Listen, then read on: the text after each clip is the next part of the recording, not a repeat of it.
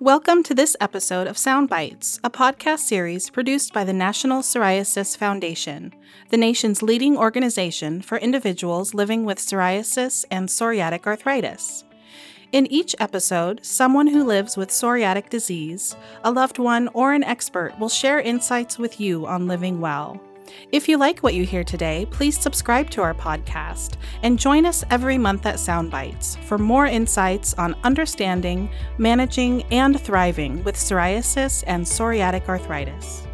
My name is Shiva Mosavarian, and today we're back with guest moderator Jason Harris, Vice President of Government Relations and Advocacy here at NPF, to discuss biosimilars from why they are important to the treatment of immune mediated and autoimmune diseases, access, and cost. Joining Jason to offer their perspectives on use of biosimilars is dermatologist Dr. Colby Evans, past chair of the NPF board and member of the International Psoriasis Council, along with Anna Hyde, Vice President of the Advocacy and Access Department of the Arthritis Foundation whose goal is to increase access to healthcare and provide opportunities for engagement and advocacy for all people with arthritis, which includes development of policies to reduce barriers to care to make healthcare accessible and affordable. Welcome, and thank you all so much for being here today for our discussion about biosimilars. Jason, if you'd like to start the discussion. Thank you, Shiva, and thank you, Dr. Evans and Anna, for being here. Dr. Evans, the last time I'm going to call you doctor. We're going to refer to you as Colby moving forward let's go ahead and get right in. So, a lot of things to discuss as it relates to biosimilars. It's a, a, large topic of conversation throughout our two communities, Anna and Colby. And so, I want to start with some level setting. So, Colby, let's just start with what is a biosimilar? So, a biosimilar is a medication that attempts to be as similar as possible to a biologic medicine that's already on the market. We sometimes call that one that's already on the market a reference drug. And sometimes people want to think of it as a generic version of a biologic, but that really isn't accurate. When you have a generic drug, like if you think about aspirin, a generic or a brand name will literally be exactly the same molecularly, no different at all.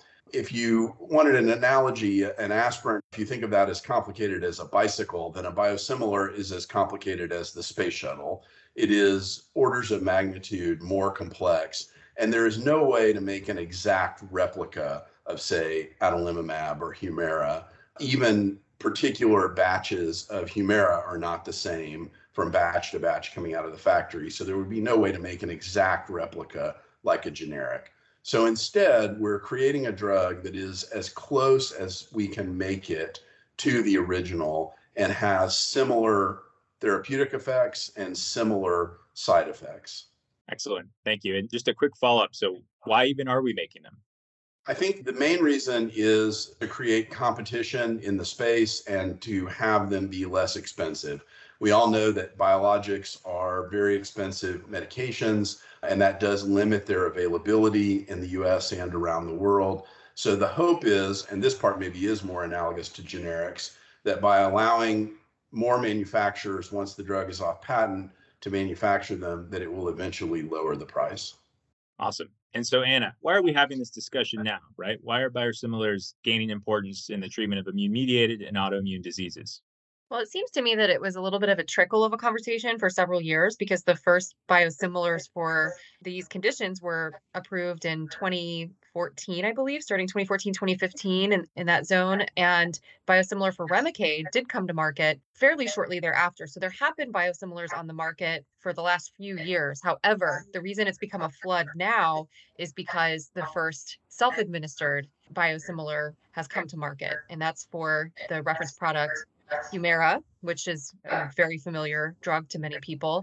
Uh, and this could really be a game changer because Humira is a, a, widely utilized medication. And so having a suite of biosimilars that are now an option for people with these conditions could be a real game changer and much bigger slice of the population than we had before.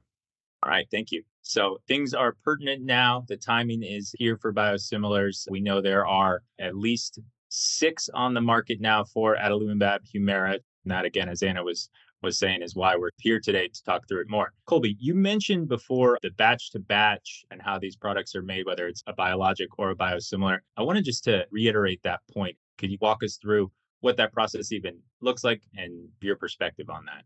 Sure. Developing a biosimilar is different than developing a new drug because, of course, the reference drug already exists. So the first step is to analyze it chemically and try to come up with a process to create something that is very similar. And that's complicated. The factories that produce these drugs are enormous. They have clean rooms. They can cost a billion dollars to create because they're so complex. Once you have the factory, then you have bacteria or other engineered organisms that can create these proteins, and you try to get the protein as similar as you can to the reference drug. And that process is kind of an inverse of the way normal drugs are developed. Normally, you you start with the molecule and then you do a whole bunch of clinical testing to see that it works and is safe. In biosimilars, you do a lot of chemistry at the beginning to try to figure out a way to replicate the molecule as closely as possible. And then there is much less clinical testing, just enough to show that it's similar to the reference drug. Thank you for that. Anna, I know we've discussed on months ago in terms of looking at what's happened abroad as it relates to biosimilars, especially for our communities. And I wanted to just let you expand on that. What does it look like abroad and what can we learn from that or, or what have we learned from that? Sure. So there's a couple of ways to think about this. One is that there are other therapeutic areas that have gotten a lot further in terms of utilization, oncology chief among them, but then also in Europe where Humira went off patent and biosimilars were able to come onto market starting in 2019. So they're several years ahead of us and therefore have millions of treatment days. And just that term millions just is kind of mind boggling to me. But what that means is that there's a lot of real world evidence to see have there been any issues with transitioning to an adalimumab biosimilar, for example. And the data that's come out so far suggests no, there are no issues. There really aren't safety signals. And most people have had a pretty seamless transition, those who have transitioned. Of course, with the biosimilar being available here since January, at least for one of those biosimilars that you mentioned, there are several now on market. We have treatment days here too to glean from, but just not as many as in Europe and, and other countries and places around the world yeah, I think that's one thing I always am astounded at when we think about it here is that it has been done before. There are those real world examples, as you said. And so I think that's just important for all of us to keep in mind. Okay, we kind of have done the level setting. I'm going to shift this to your individual perspectives as you think about the first times that biosimilars came into your lives. So I'm going to have to roll back the time here a little bit. Colby, why don't we start with you first? What was your initial reaction when you heard about biosimilars and their potential promise? I think I had a mixed initial reaction. I was certainly excited about the idea that these drugs could become more widely available and less expensive. But like many physicians, I had questions about the level of efficacy and safety that we would see. Could you really create something that would be as effective and similar in terms of side effects? And over time, my understanding has evolved as they've been studied more and more of them have come onto the market. And I think, in a way, I've sort of flipped what I was concerned about. I think that now we have strong evidence, as Anna just indicated, that biosimilars do have similar efficacy, they do have similar relief for the patient, and the side effects and safety profiles are similar to the reference drugs. But that early promise of substantially reduced cost and more availability so far in the US has not shown as much promise as it has in Europe. Okay, so Anna, as a policy expert, what were some of your first reactions when this issue came onto your desk? Well, interestingly, this issue came upon my desk just a few months before the first biosimilar was approved in the US. And at that time, all of the buzz was around FDA guidances, naming conventions. Are they going to have unique names or the same names? And is that going to make tracking more difficult? Pharmacovigilance was a word that was used a lot in my conversations at that time. So it's, it's been interesting to see the evolution in that time. I think now eh, people have been hanging their hat on that concept of the promise of biosimilars and lowering costs. That certainly was something that we were thinking about at that time, too. And similarly, I am concerned about what that trickle down really looks like and whether patients are going to see the overall cost savings to them.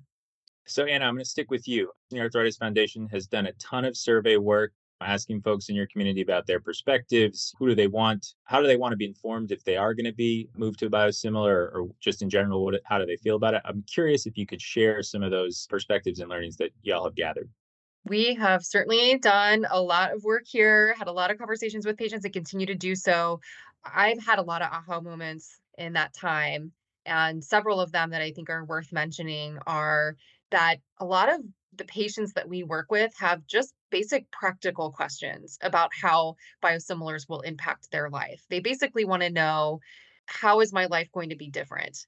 That means is the injection device different? The route of administration? Is there going to be copay assistance? Is it citrate free? Not a question that I, as a policy person, would have thought of. So that's one of the really interesting takeaways from polling our, our patient community. So they basically just want to know that is it going to be a seamless transition if I am going to transition to a biosimilar? I think there's also a fear factor that cannot be overlooked or overstated by all stakeholders. I think this is a real important call to action to anyone who has a touch point with patients around biosimilars. There's a fear of change I'm sure Colby has a lot to say about this based on his experiences, but patients oftentimes when they find a drug that works well for them, they they call it their miracle drug. I've heard that term so many times. And once they get on that, even if you tell them this biosimilar is clinically the same, they still are going to be a little fearful of changing. They still see it as a switch. There's a, an emotional and psychological component that I think is really important and that we hear over and over again from our patients, even ones who are really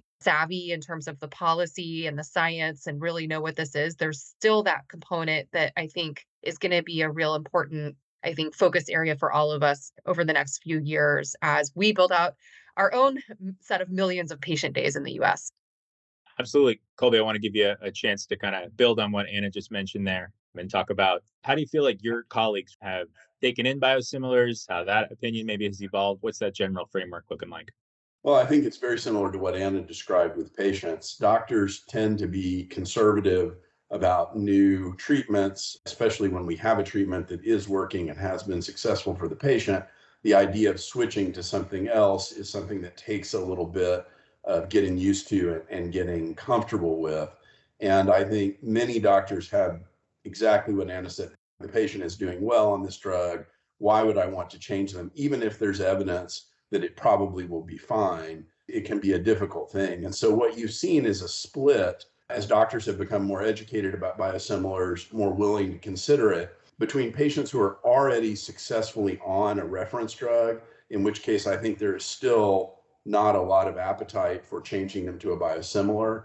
But then there are new patients who come in with psoriasis that need a biologic, and there there is more comfort around using a biosimilar to start because that patient, of course, has not been on treatment already. And I think when physicians take into account, of course, the first thing they're going to take into account is whether the drug works for the disease in question. The second thing is going to be safety and the side effect profile. But then the third thing is the cost to the patient. Is the patient going to be able to get the drug at a reasonable out of pocket cost?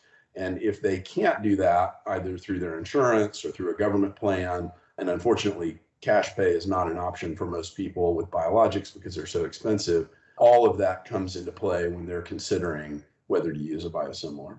That is a perfect segue into our final discussion topic, which will be cost and oh. access. And so, lead us into this conversation.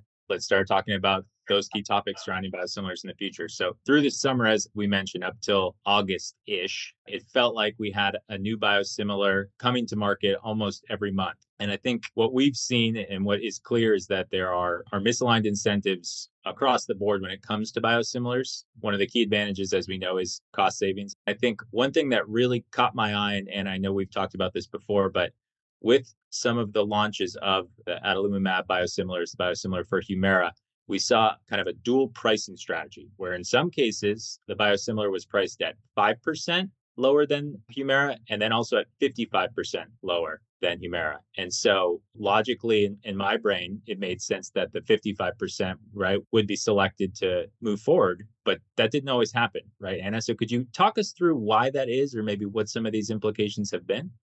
It's been really interesting to see these dual pricing strategies and just ways that companies are thinking about how they can actually gain market share with biosimilars because of the rebating system that we have here in the US. So it may seem intuitive that if you have a higher price and a lower price, that a healthcare payer or a health system is going to choose the lower price. But in fact, what we're seeing so far is that oftentimes it's the higher price.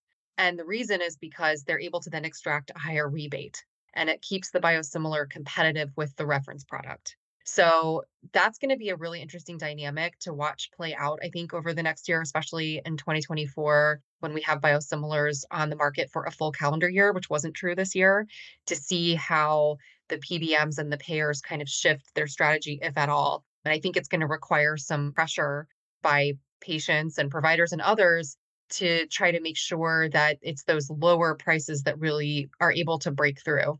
And Anna, what you're referencing with the PBMs, pharmacy benefit managers, and the rebates are essentially they are incentivized to pick a, a higher price because then they're able to get more dollars back for their company, correct? Correct. Awesome. Colby, anything to add there? We talked about Europe earlier, and we've seen in Europe where the government typically is paying for these medications, or in siloed systems in the US, which is primarily Kaiser and the VA hospital system, the Veterans Affairs system they have preferred, of course, the lower price because they are purchasing it directly. But as Anna alluded to, when you have a pharmacy benefit manager in the middle between the insurance company and the, the patient or the pharmacy, they can extract a rebate in order to put this drug in a favorable place on a tier system of the insurance company. And so the more money is spent on the drug, the larger that rebate can be. You get what I would think of as a perverse incentive for the drug to actually cost more so that more of that rebate can be extracted. Thank you. Anna, so I know I'm reiterating this, but if biosimilars cost less, then will individuals in our communities pay less? Well, it depends. Not necessarily, unfortunately. And I think a lot of our patients are looking for a lower cost. If you're telling me that this drug costs less, then I expect my cost sharing obligation to be less. And when patients bring that question up to us, we have to say, well, it's very specific to your health plan and your situation. I think the hope is that even if there's not a direct proportional cost savings to the patient themselves, that the more biosimilars can gain traction in the market, it'll just diffuse the sort of high prices that we're seeing in the drug market overall and bring costs down for everyone. So a lot of people will talk about it in that way. It's cost savings to the system, which ultimately will benefit the patient. Whether that actually comes to pass and the patient does see relief, to me, very much remains to be seen. Absolutely. And I think everyone is in agreement that they want the individual to pay less, right? I think every manufacturer company in this space would say the same thing. And this is where some of these, as Colby mentioned, perverse incentives can kind of get in the way and so, Colby, I know we've spoken briefly about this. I thought you had a really interesting analogy for sort of those incentives. I think that apply to whether it's an individual or a physician. And I was hoping you might be able to share that with us. Sure. I think this incentive question is one of the key questions to the future of biosimilars.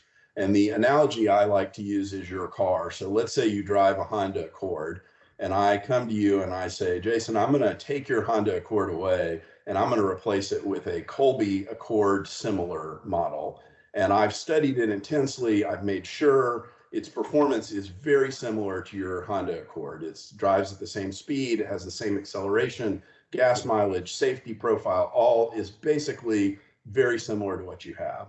And you might say, well, I'm not that excited about getting something that's just the same as what I have now. So maybe is my payment going to be lower then? Is my uh, monthly car payment going to be lower? And you'd say, no, it's it's not, as Anna just described. Your payment's not going to be any lower. You're just going to have a car, maybe from a company you've never heard of, but that we feel confident is pretty much the same as the one you have now. Well, you have absolutely no incentive to take that deal. Even if the system saves money in some obscure way, you don't see any advantage from it. And so patients and physicians, I think, are really in that position of if what I have is working and there is no direct benefit to me to changing from the patient perspective, then naturally I'm going to have some suspicion about switching. Thank you. And I'll be on the lookout for the Colby Honda Accord at some point for my travels. So I think the problems have been identified really well. And this is a topic that Congress is looking at. And Anna, I know we've been in meetings together I've had conversations with folks about different proposals out there. What do you have your eye on? What should we be aware of as we think about the next year and a half? I'm going to say, because I'm not sure we have much chance of getting too much done quite yet. There are a number of ways that various congressional committees are looking at biosimilars as part of this overall conversation around lowering costs and PBM reform. A handful that I would pull forward that are gaining traction either from the community or because they're bipartisan or what have you are the idea of deeming all biosimilars interchangeable, which effectively would just eliminate the pathway that companies have to go through now in order to receive interchangeability status through the FDA. The idea is that that would allow for automatic substitution of all biosimilars at the pharmacy counter rather than just those that have received this interchangeable designation. I personally don't think that that completely solves the problem because it doesn't get at that rebating issue because if that drug even if you're interchangeable if you don't have preferred status on the formulary you're not available on formulary the pharmacist isn't going to be able to make that substitution. So it's one maybe piece but it doesn't solve the overall problem. Getting at that overall problem is something that we've been talking a lot about on the hill. There's not necessarily a legislative solution that's out there at the moment. However in at least one of the reform packages, there is a provision that would require from the transparency side PBM or a payer to disclose if they require a utilization management protocol on the biosimilar that they do not require for the reference product. So that gets at an issue we're seeing right now where oftentimes payers are requiring you to fail on Humira, the reference product, before you can access the biosimilar, which effectively shuts out the biosimilar from the market because I don't think any doctor in their right mind is going to have you fail on a molecule and then put you on that essentially exact same molecule afterwards. So so that might shine a light on some of those practices and those perverse incentives that Colby was talking about. So that's another one I would watch for whether they get more sort of involved in actually dictating formulary tiering structures and things like that that have been under discussion as well, but are a little bit more prescriptive than those two examples that I just gave. It remains to be seen, but those are some of the policies that are on the table at the moment. Thank you for that. Yeah, there's a lot there, and there's a lot of interest in this topic for a lot of the reasons we've been discussing. I wanted to open this up briefly. Is there anything else you'd want to add as it relates to biosimilars, access to care, cost before we head to a wrap up question? I think we need to think hard about where these savings go. Whose pocket is the savings going into? So we mentioned Humira. The brand name right now is about $6,600 a month per patient. If we had that 55% savings we talked about, that would be $2,900 a month. So somewhere in the range of, of $3,600 or $3,700 saved a month if, if those prices held up with that biosimilar. Who is getting that money? We've said it's not going to the patient. The patient's cost obligation is probably not going to change very much, and in many cases is low right now. Uh, in the case of Medicare or Medicaid, maybe that goes back to the government. But for the majority of patients in the US on private insurance, where is that money ending up? We talk about the system saving money, which sounds good, but I think we need to step beyond that and really understand who is getting that money, what are their incentives, and how is that controlling the decisions being made about what patients have access to. Well said.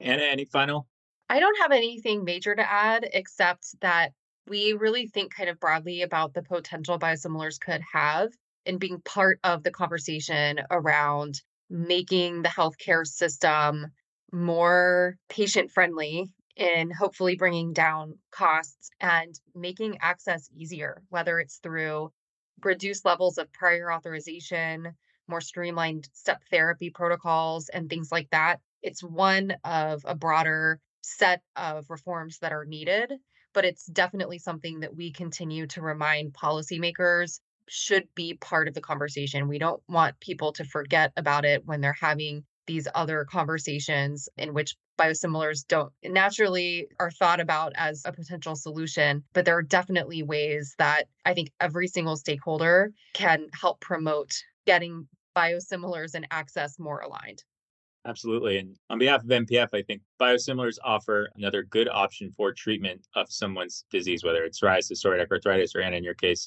rheumatoid arthritis, et cetera. And we want all those options to be available to folks. And so thank you for an awesome discussion. I have one final question. You can pick from one of these two depending on how you're feeling today. I'm an optimistic guy, so I did add in a more optimistic question. So, why are you optimistic about biosimilars moving forward? Or if you could solve one thing by this time next year, whether that's more education, a policy change, what might that be? We'll start with Anna. Well, I'm going to be completely self serving and say if there's one thing that we could solve, it would be that the recommendations that your organization and mine co branded for various stakeholders. So we did one for payers and PBMs, for example, we did one for pharmacists with really tactical ways that they could communicate and educate patients in a very sort of patient centered way that they would implement those and that no matter where you get your health coverage from, what your payer is, or who your pharmacist is, they are all using these best practices that we've put a lot of time into developing based on patient insights that our two organizations have spent a lot of time gleaning and putting together. Well said. Colby, bring us home. And I would follow up with what Anna said in her last answer transparency. I would want to see absolute and rigorous transparency in purchasing and brokering of biosimilars so that we would know, the patient would know, the physician would know, policymakers would know who is getting paid out of that purchase and are their incentives aligned with what's best for the patient. Right now, it's very hard to tell in many situations. And I think ultimately that's what we all want. Thank you. Thank you, Colby and Anna, for being here. And we'll pass it back to Shiva. Thank you, Jason, Colby, and Anna, for the latest information about biosimilars access and cost. For our listeners, if you'd like to continue to learn more about biosimilars, listen to episode 168 for an update with Juliana Reed, Executive Director of the Biosimilars Forum. You can also contact our Patient Navigation Center for more information by calling 800 723 9166 or by emailing education at psoriasis.org. And finally, thank you to our sponsors, Sandoz and Boehringer Ingelheim, for their support of this Psound Bytes episode. We hope you enjoyed this episode of Psound Bytes for people with psoriasis and psoriatic arthritis. If you or someone you love has ever struggled with psoriatic disease, our hope is that through this series, you'll gain information to help you lead a healthier life and inspire you to look to the future. Please join us in a couple weeks for another inspiring podcast. You can find this or all future episodes of Psound Bytes on Apple Podcasts, iHeartRadio, Spotify, Gaana, Google Play, and the National Psoriasis Foundation webpage. To learn more about this topic or others, please visit psoriasis.org or contact us with your questions or comments by email at podcast at psoriasis.org.